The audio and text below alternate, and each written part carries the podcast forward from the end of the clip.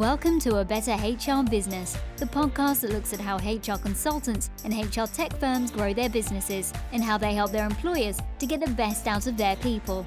Remember, for show notes and downloads, go to www.getmorehrclients.com forward slash podcast.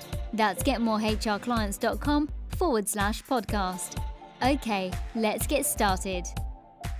Hello, welcome back. Great to have you along. And I'm really looking forward to today's conversation with Paul Falcone. Paul is a fascinating guy and a super nice guy with an amazing background, amazing history. We're going to dive into that in a second. But firstly, Paul, thank you very much for joining me today. My pleasure, Ben. It's great to be here. Yeah. You've been traveling around for the summer vacation, but where are you normally based? Normally based in Los Angeles. LA, brilliant. And that makes sense because, as I uh, alluded to in the intro there, that you've got an amazing background with a pretty heavy sort of focus, let's say, in the entertainment sector. So, Paul was the former CHRO at Nickelodeon with senior HR positions and so on in Paramount Pictures, Time Warner, and City of Hope. So, fascinating stuff. I'd love to dive into that. I also want to learn a little bit about how you transitioned into the business world and how we incorporate book writing and so much more into that. So, do you want to just give us a quick overview of your role as an HR leader within the entertainment sector? Yeah, within entertainment, for me, Ben, I spent about 10 years with Viacom, which was the parent company of Nickelodeon and Paramount Pictures. Yeah. So with Paramount, I was head of international human resources. And when the opportunity came up to join Nickelodeon as their head of HR, I was like, I'm all in. And it was fun. My kids were at the right age. You know, SpongeBob and all the shows were filmed right in the building where I was. Wow. So the kids got to meet everybody. So it was really kind of cool.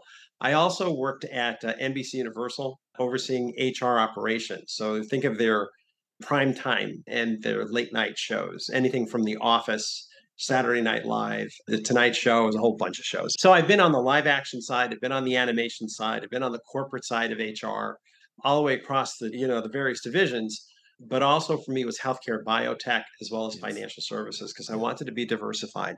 I mm-hmm. didn't want to only be a one industry HR person. For me, I thought that diversification was important. Yeah. And in the end, it turned out that it was. So yeah. I'm glad I did it that way. Yeah. I'm a big fan of that sort of diversification approach. I've got mining, oil and gas, consumer goods. So I agree. And then you learn what works in one place doesn't necessarily work in another, and you know lessons you can apply. And yep. some places where it's cost cutting, but others it's around well we've got plenty of capital, so how do you leverage that into different operations and so on? So very well said. You got that. It's different. People are basically the same, but the reality is when the conditions and the, the background and the circumstances are so incredibly different, you're right. It's different motivators. It's different ways yeah. of holding people accountable. So it depends. Yeah. I mean, I'm from Perth in Australia, which is a, mining and oil and gas town. I remember a group of engineers during the boom time. So employee attraction and retention. So retention was the big issue. And a bunch of engineers were getting pretty annoyed at the quality of the wine they'd been presented with pretty fancy bottles of wine and it wasn't quite right vintage for them you know so yeah. So tell us about Paul Falcone Workplace Leadership Consulting. What is the work you do? So obviously there's workplace leadership, but there's so much more to it that the communications, executive coaching. Do you want to give us a bit of an overview there? Yeah, I wanted to be diversified, Ben, and I had been thinking about this for a long time. But last 4th of July, 2022, I launched my own consulting firm, and I was scared. When you're three decades of getting a paycheck and regular benefits, and all of a sudden it's like, okay, you eat with you kill. So good luck it was different. It was just a very, very different mindset for me. And yeah. it was exciting on the one hand and something I'd been preparing for, I think, for three decades in my mind at least. But yeah, it's hard to make that transition. So for me, my verticals were I do a lot of training and speaking at conferences because through the three decades, I've been a column, I'm still I'm a columnist for SHRM, the Society for Human Resource Management. I've now written 17 books between the American Management Association and HarperCollins. And so I would speak at SHRM conferences and whatnot. And so I thought part of what I would do would be keynote speaking because I like that, which kind of lends itself to special events, corporate offsite retreats, and that kind of thing. So there was one vertical. Another thing was I decided I would get certified as an executive coach. To me, it's like that was kind of natural. Obviously, doing the teaching, which is what I'm best at, in a group setting or for a small company or for a conference is just different than one on one, but it's still teaching. It's still basically the same idea. So for me, I wanted that to be a vertical. And, you know, there are other things I can do too. I thought, well, you know, maybe I can do expert testimony, expert witness work, and the legal thing. But I thought, nah, not too much, not too fast. Yeah. Just focusing on those two areas, the executive coaching and the management training, going into companies and then doing keynoting. I guess it's three areas. That was enough. In the last year, I have to say, knock on wood, has kept me pretty busy. Yeah, exactly. I forget the book, but is it Good to Great one of those about the hedgehog principle that the hedgehog can't run very fast and it can't camouflage itself, but it can roll into a ball really well and put some spikes out. So focus on Yeah. what you're good at. Focus on what you're good at. And those are the things that I love doing. Interesting thing was so my last full-time job, I was five years as the chief human resources officer for an organization called the Motion Picture and Television Fund, which is a healthcare nonprofit. And in California, they know it as the retirement home for the people from the entertainment industry. they wanted someone with entertainment and healthcare. And so I had that background. But going through COVID was really hard. I mean, COVID started in a retirement home in Seattle, in our country. Wow. And it's like, you know, taking care of the elders for those two years was really tough. So I ended up giving, you know, four months notice, found my replacement, trained my replacement, no drama. But that did it for me. I was ready. I was part of the gray resignation. That's it. I'm not staying until I'm 67. I want a 10 year run to do consulting and just focus on the stuff that I love doing the most. So I've been fortunate to be able to do that. Brilliant. So, personally, I've helped a lot of people transition from the corporate world into starting their own HR related business. HR might be recruitment or diversity and inclusion, belonging, etc. But you didn't just jump cold because, as you said, you'd written so many books, many of them being bestsellers, number one on Amazon for the HR related categories and so on. So, what is it that got you started writing in the first place? And was it worthwhile doing? Oh, yeah, very much so. It informed my career. I knew that I wanted to work for name brand companies that people would know globally. That was important to me just because on the back of a book jacket, it looked better to say Nickelodeon and Paramount Pictures than anything else. I happen to live in Los Angeles where a lot of people work in the entertainment space because it's probably our biggest industry, or at least one of them. And I just thought that would have a natural appeal. But even working in the smaller companies, the nonprofits, the Fortune 500, the international role, which was head of international HR for Paramount, all of it was to inform my writing because I love this stuff. And I know that sounds geeky, but I find the idea of leadership in different types of environments to see what works, what doesn't work is absolutely fascinating. And my wife was the one who said, Don't work till you're 65 or you're 67. I know you, you're going to want to work till you're 90. Spend five or seven years building up your practice so that by the time you reach 65 or 67, you'll have a full practice behind you with established clients. And I thought, she's the brains in the outfit. I married up. And you know what? It was it was a great idea. And so I'm now one full year into it and I'm really enjoying it. I'm just doing stuff that I love doing. And it's a little bit like always being on vacation. So just saying, I'm having a fun time. I love it. I love it. And on the writing the books, I haven't written books, but I've written, for instance, training programs, workshops, and things. I always enjoyed doing that side of things. And I found that when you're preparing stuff like that, or in your case, writing books, and I know you give keynotes and things like that, it kind of crystallizes your ideas and advice in a way that wouldn't necessarily happen if you're just going through the motions of doing a job. Is that fair to say? 100%. The expression is teach what you choose to learn. Ah, And so when I went through UCLA, I had my bachelor's and master's from UCLA in literature. So I'd had nothing to do. I didn't know what I was going to do when I graduated, but I ended up finding my way into human resources and I wanted to get my certification. And they have a two year certificate program. I went through it. A couple of years later, I decided I wanted to try and teach. Knock on wood, they let me start a program there. And I've been teaching with them for years. The catch, though, was the students would have the same questions. And after I'd hear that enough time, or the challenges in the workplace would be the same questions from the managers, there'd be an article in that, or two articles, or 10 articles. And then once I had a bunch of articles, it was time for a book. And that's kind of how it kept rotating for me. Whatever I was writing on came from the trenches. It came from what are the real questions that people have. And people would say, Where do you come up with all the content for your books? And I'm like, Believe me, I am not that creative. ah, This stuff finds you. It does. That book I had written on having tough conversations with your employees. I mean, I wouldn't have thought of all that. You just can't picture it until A, you've done it and you've done it so many times that you realize there's an article in there. And then from there, you realize, wait a second, there's more than an article in here. There's a book chapter in here. And before you know it, it can expand. So that's really, it was just a circle. It just kept feeding itself. All the different environments I went to created the different kinds of books. Brilliant. Yeah, there are some brilliant HR groups on particularly Facebook, for example, there's discussions and my boss has done this or I've got an employee and the stories that come out are just brilliant. I can see that would just feed a lifetime's worth of books. What about the actual types of problems that you solve for employers? What are the challenges you help them deal with? They repeat a lot, man. I always say what separates my books is I teach the how. Everybody knows what to do, they just don't know how to do it right? So mm-hmm. this becomes your problem, whether it's the discussions with your employees, whether it's how to motivate your team, holding people accountable, having constructive dialogues, constructive confrontation. It's pretty much the employee life cycle. And I think what I see in my consulting practice is more of the same things. On the executive coaching side, it's a superstar player who's got serious, significant behavioral problems, right? Their performance is great, but their conduct is corrosive or it's toxic or whatever. But Paul, we really want to keep him or her. But the reality is, unless things change, that shouldn't be the way coaching is done. Coaching should definitely come from building on strengths. But in my experience now, the practice is they'll call in a coach when they want to salvage the person, but they're frustrated. And so that's something to solve. When you're doing the management training, then it's a little different. It's bringing fire to the cavemen when you think about it, even if you have an MBA from a top 10 school, they do not teach leadership in the trenches. They're not teaching how to do that. They'll teach you organizational design, organizational behavior, organizational development. But what about the leadership? And we don't have that. And I think that's where my books have filled a niche, and that's why they've sold well. It's like if you want to have a tough conversation with an employee, grab that Falcone book, whatever it's called, right? Because it covers performance problems, conduct problems, reliability problems, all the different things that are real in the workplace. And when people are nervous and they need something to read, I don't tell them, look, use my words exactly. But what I am saying is listen to how the conversation plays out.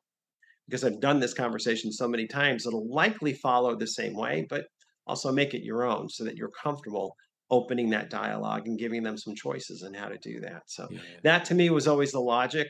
And what I'm solving in real life is still what I've been solving in the books and the articles for all these decades.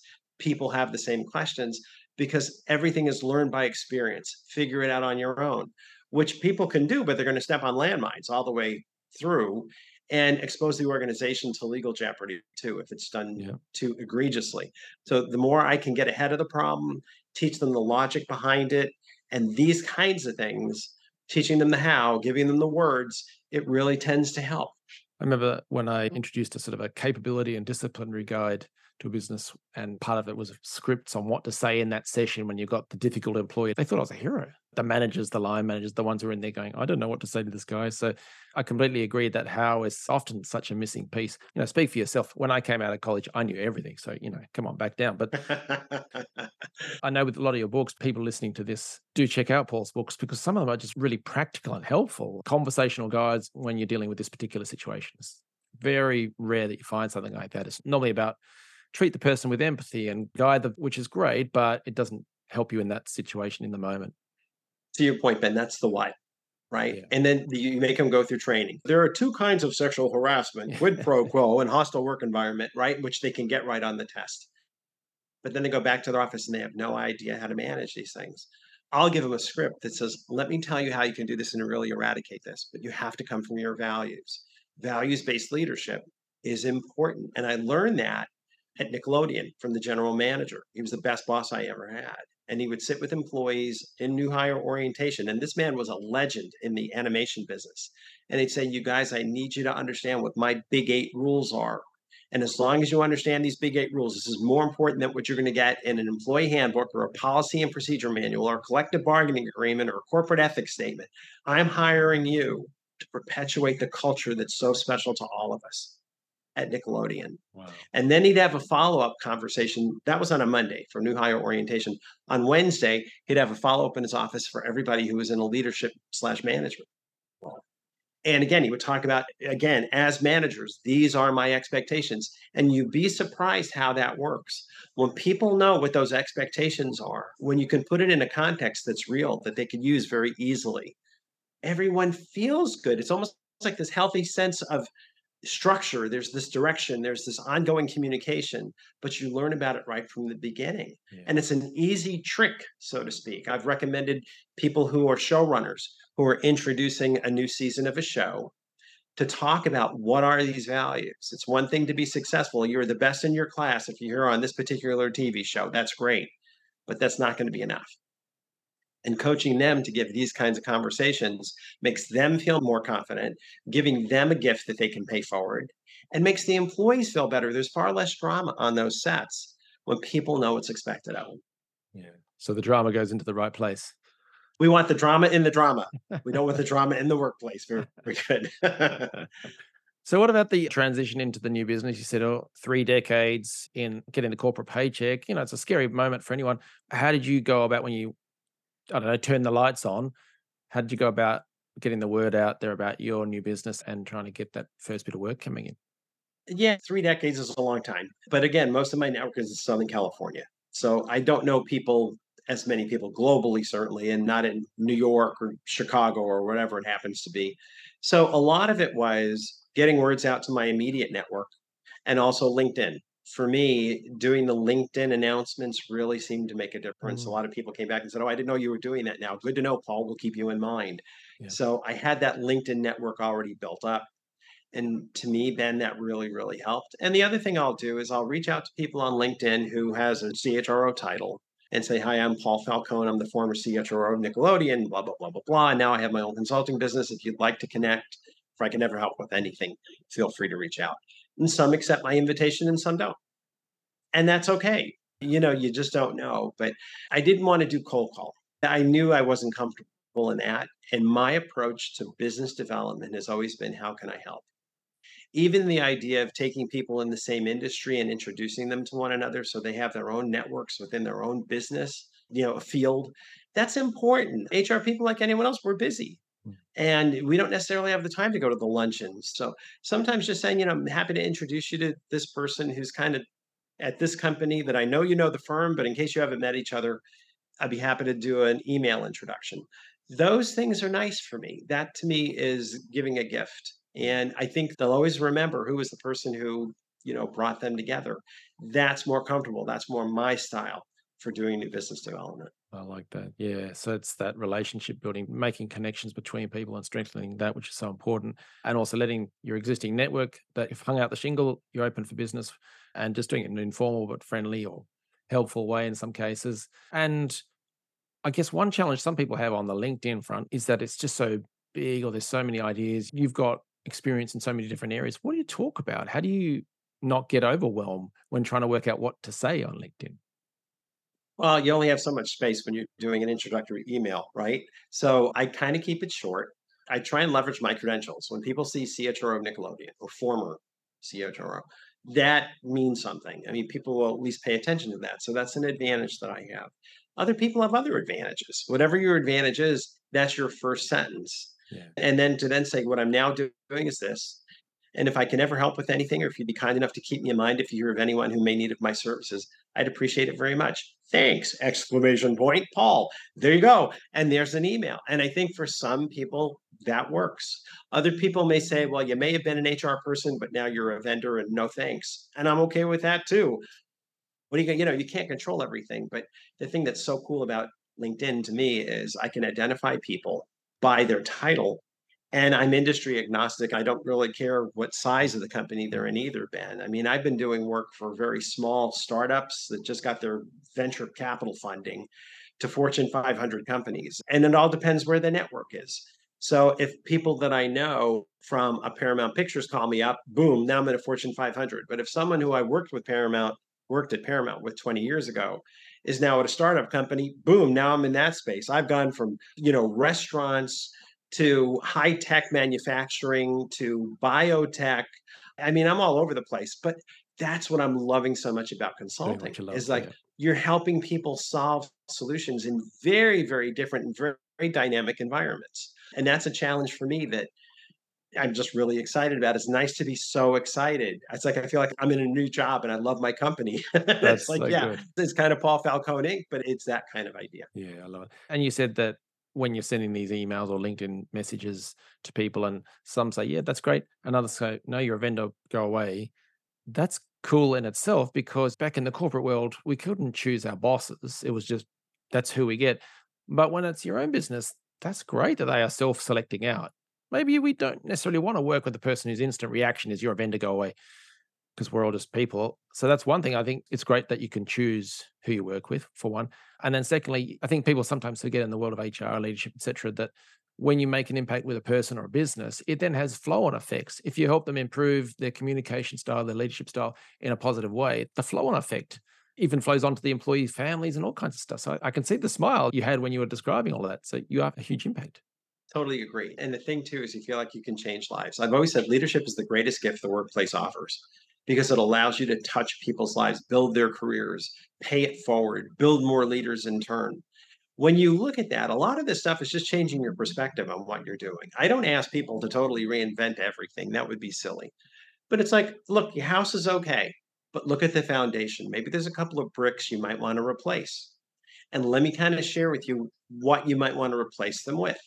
And the funny thing is, if you're putting some healthy bricks in an older or an established foundation, and I shouldn't use bricks with the idea of flowers growing, but it does kind of grow. Yeah. It's built on a healthier foundation and they start start to feel better about themselves. And my goal is if I can make you feel more self confident about what you're doing in the business world, believe it or not, it has a personal world impact too.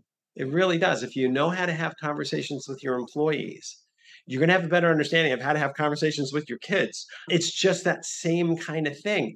And the only other thing I'd say, Ben, is we make it so hard because we tell ourselves, Tail, well, you're a manager now, so you don't need anyone's help. You should be able to do this on your own. Baloney. Leadership is a team sport. You need to know where to go to get ideas. You need to know who to share things with when you're concerned about something. You're not an island. And the truth of the matter is, in a very simple exercise, I tell people in my classes first question is, would you want to work for you? I do want them to think about that. The second question is, tell me about your favorite boss and what made that person so.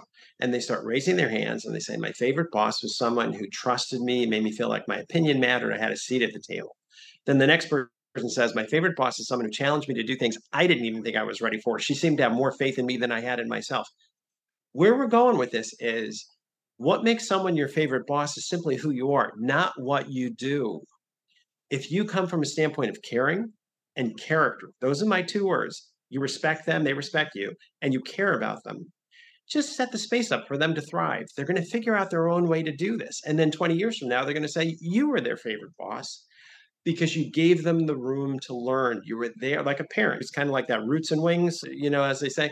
I had the roots. I understood what was expected of me. And Paul certainly had high expectations, but he gave me the room to find my way. And he was there whenever I needed him to course correct or run ideas by. That's it. Forget micromanagement. You don't need to do the work for them. These are adults, but you do have to be able to give them the space to find their own way. And when we kind of simplify things like that, I think people start to see the wisdom in this as opposed to the grind of it all, the exhaustion of it all, the ongoing crises. It is hard these days. I get it. I've got a new book coming out next week. It's called Leading Through Crisis. It's that same idea. There's been so much, especially since COVID, and still so much coming at us. But the reality to me, Ben, is give them the simple truths, help them reinvent themselves, and feel like they can build their self confidence. And it does really improve their lives overall. Absolutely. There's powerful advice there. And also for people listening who might be running HR related businesses with their teams themselves, because that can have that huge flow on effect. Kind of feeds into my next question because I think people watching this, listening to this, realize you've got so much wisdom and advice to share you have actually bottled a lot of that up and have created a pretty powerful YouTube channel where you've been interviewed all over the place and you've kind of pulled it all together and you've got some other interviews and talks and things like that. What made you want to, I don't know, share some of that in the online world of YouTube?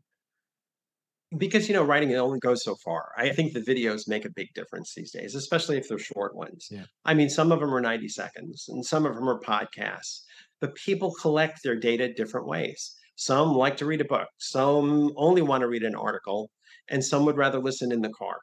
And there's different ways to do it depending on how you learn. So I just thought that was too important a landscape not to pursue. Yeah. And I'm enjoying it. I'm having a great time. I'm still learning how to put, put things on YouTube. I'm mastering that. I'm also learning how to do a blog on my website. So I'll be announcing the blog pretty soon too. But you know what? Again, it's cool because I get to reinvent myself. I get to learn all this new stuff. It does feel like it was 35 or 40 years ago when I was, you know, getting out of school and kind of wow, the whole world is your oyster. It's really kind of a fun time. So, having gone through what you've gone through in terms of the transition into the new business and creating and winning new clients, doing marketing, etc., notwithstanding all of the books you've been writing, and you've got the new one coming up, which uh, we can get the details of in just a moment. But what advice would you have? Any lessons that you might share for other people running their own HR related businesses? Maybe things to focus on or avoid? What are your overall bits of advice there? First, I want to be Ben when I grow up, just so you know. I think everyone should just try and be you, and life is going to be much easier. No, but seriously, keep it simple and have fun. We need to lighten up. I mean, we have to be the voice that calms the room. We've lost the ability as a society to sit around the campfire and pass wisdom down to the younger generation.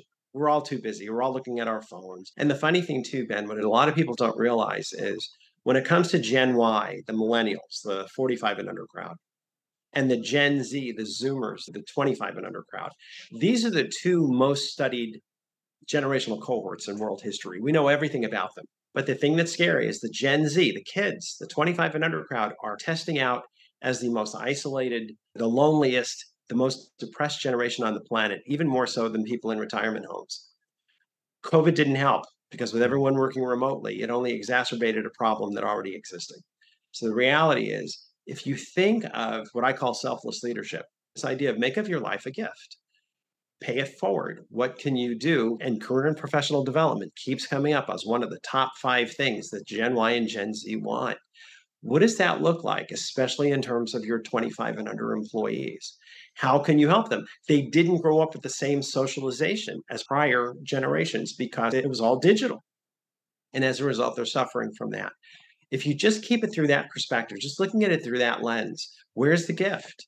how are you making it a better place for these younger professionals? And how do you go out of your way to become their favorite boss? It's a very, very simple prism because if they can say Paul Falcone is the best boss I've ever had, that carries with it everything employee engagement, employee satisfaction, employee discretionary effort, creativity, innovation.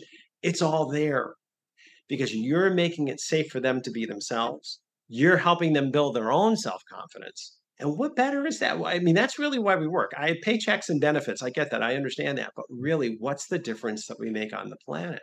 And you can't just look at that in terms of your private life. You have to look at it in terms of your business life. My argument is be successful through people, not despite them. And when you can look at it that way and figure out where's the gift that I'm giving, it just puts it all in perspective. And perspective is everything.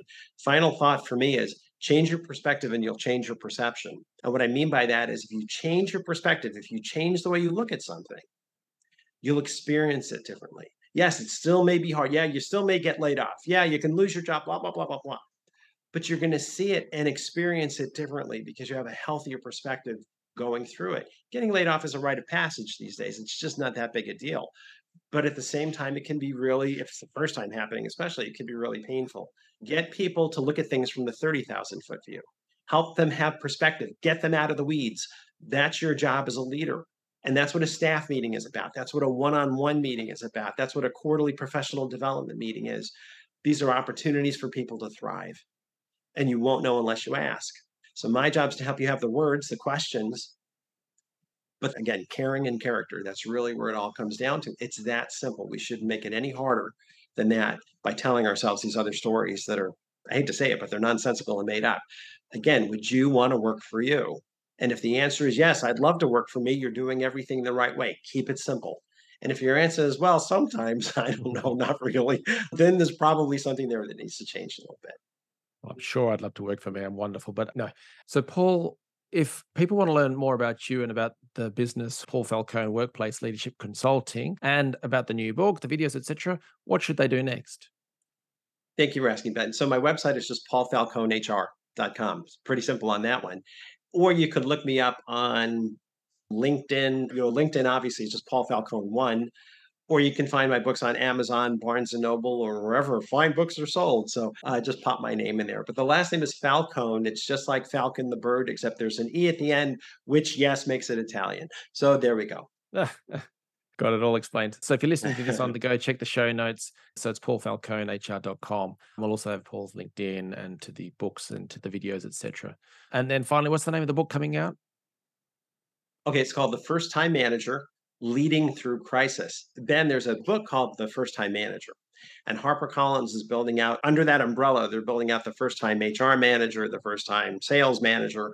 But they wanted a book, and I'm writing the HR one right now, but that'll be out in the spring. But they wanted one that can pair with all the other ones. And they said, What can we write? And I said, Oh, I got it. I don't even have to think about it leading through crisis. Mm-hmm. And they laughed and they said, Why? And I said, Because everyone like me feels like their hair's on fire. There's not enough time. You know, we're building the plane while we're flying it. And how do we give managers the tools to get through these really, really hard times of tremendous change and disruption and crisis? And they loved it. So that book comes out on September the 5th. Excellent. We'll update the show notes to have that when that is released uh, if you're listening to this ahead of time. Otherwise, yeah, go check out the book now if it's already been released. If you're listening to this in the future, how exciting. So, Paul, thank you very much. I've really enjoyed our conversation, shared some great insights, and I wish you all the best for you and the business in the future. Thank you, Ben. Likewise, it was a pleasure. Thanks for joining us today on A Better HR Business, the podcast that explores the world of HR consulting and HR tech businesses. For show notes and downloads, go to www.getmorehrclients.com forward slash podcast. That's getmorehrclients.com forward slash podcast. Remember to subscribe and share the show with any friends who are busy growing a HR business. Thanks and see you next time.